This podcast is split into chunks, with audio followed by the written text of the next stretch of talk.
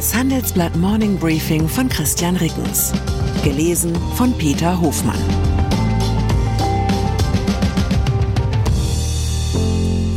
Guten Morgen allerseits. Heute ist Donnerstag, der 11. Mai 2023. Und das sind unsere Themen. Gipfel. Ein bisschen Einigung beim Thema Flüchtlinge.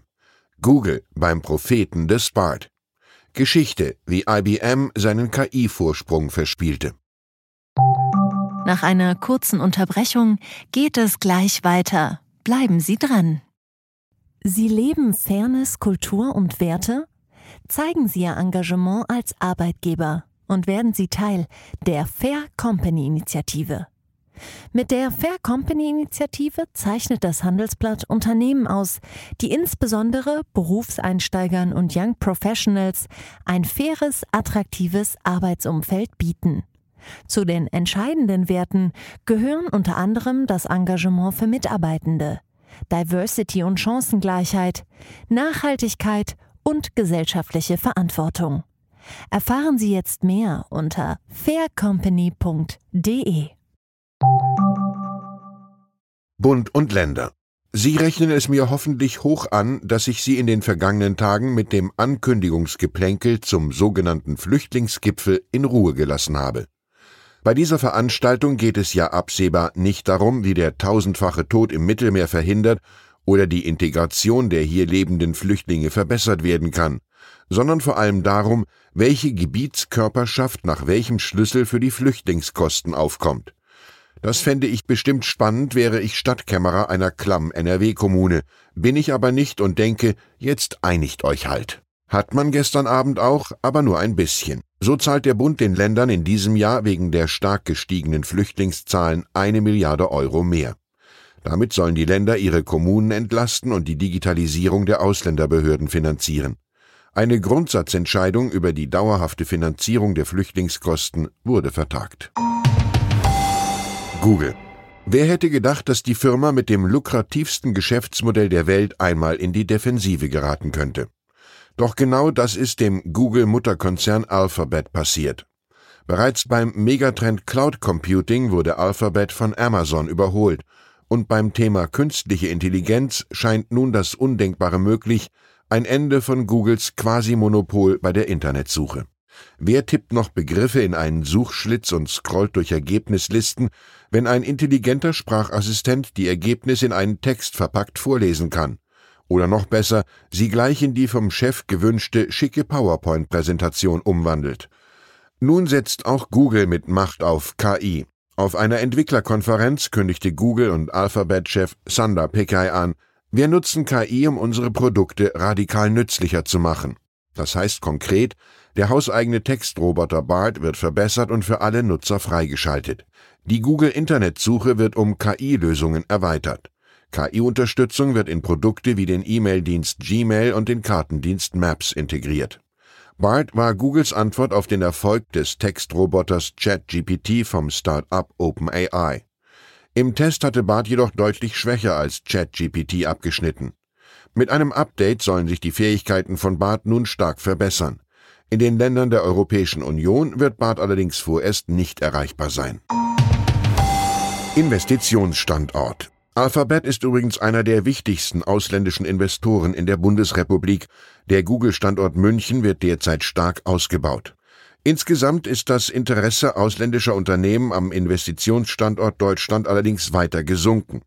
2022 haben internationale Konzerne insgesamt 832 Investitionsprojekte hierzulande angekündigt, ein Prozent weniger als im Jahr zuvor und so wenig wie zuletzt vor einem Jahrzehnt. Das ergab eine Analyse der Prüfungs- und Beratungsgesellschaft EY, die dem Handelsblatt vorab vorliegt. Erfasst wurden dafür Vorhaben, die zu neuen Standorten und Arbeitsplätzen führen, also keine reinen Übernahmen. EY Deutschlandchef Henrik Ahlers sagt zu den Ergebnissen, auf der Kostenseite hat Deutschland zuletzt deutlich an Attraktivität verloren, gerade für Industrieunternehmen. Insbesondere bei Forschung, Entwicklung und digitalen Innovationen seien andere Länder besser positioniert, Frankreich zum Beispiel. Im Gegensatz zu Deutschland stieg dort die Zahl der Investitionsprojekte um drei Prozent auf 1259, nachdem sie im Jahr davor bereits um 24 Prozent zugelegt hatte. Das dürfte kein Zufall sein, denn Frankreich hat in den vergangenen Jahren umfangreiche Wirtschaftsreformen auf den Weg gebracht. Aber Achtung, jetzt bitte nicht gleich wehklagend mit dem Oberkörper hin und her pendeln. Die Zahlen sind ein Warnsignal, eine Katastrophe sind sie nicht. Deutschland ist als Standort nach wie vor hochattraktiv für ausländische Konzerne. Darauf deutet im Zusammenhang mit der EY-Studie eine weltweite Befragung von 508 Managerinnen und Managern hin. Der Anteil der Befragten, die Deutschland als einen von drei Top-Standorten in Europa bezeichnen, ist im Vergleich zum Vorjahr von 42 auf 62 Prozent gestiegen. Frankreich mit 47 Prozent und Großbritannien mit 43 Prozent liegen dahinter. Grund für die positivere Bewertung dürfte vor allem die Entspannung bei Energieversorgung und Preisen in Deutschland sein. IBM. Was heute Google als Investor in Deutschland ist, das war vor einem halben Jahrhundert IBM, Sendbote einer fernen Technologie-Supermacht. Noch vor zwölf Jahren galt IBM mit seinem Superrechner Watson geradezu als Synonym für KI. Und heute? Da hat IBM diese Pole Position verspielt. US-Reporter Felix Holtermann hat nach den Ursachen geforscht.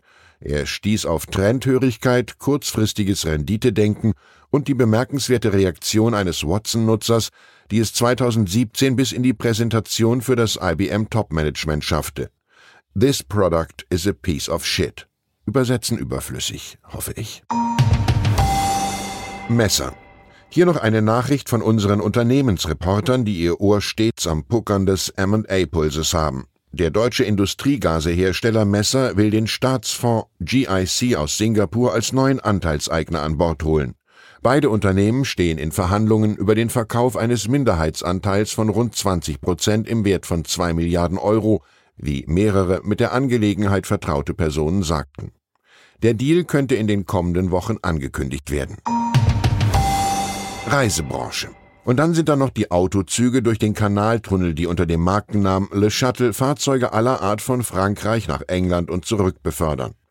Laut einem Bericht des Touristikfachdienstes Travel Weekly werden die Züge jetzt einem gründlichen Rebranding unterzogen, mit dem Ziel, mehr Reisende aus der Millennial-Generation anzusprechen. Ob das klappt?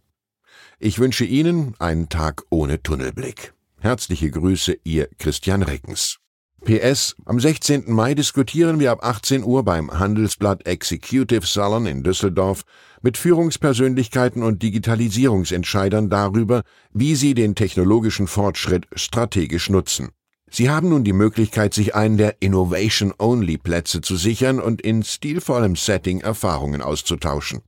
Schreiben Sie uns hierzu eine E-Mail an executivesalon at handelsblatt.com.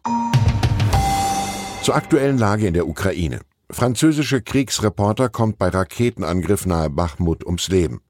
Die französische Nachrichtenagentur AFP hat am Dienstag den Tod des Videojournalisten Armand Soldin gemeldet. Der Reporter kam am Dienstag bei einem Raketenbeschuss nahe der schwer umkämpften Stadt Bachmut in der Ukraine ums Leben.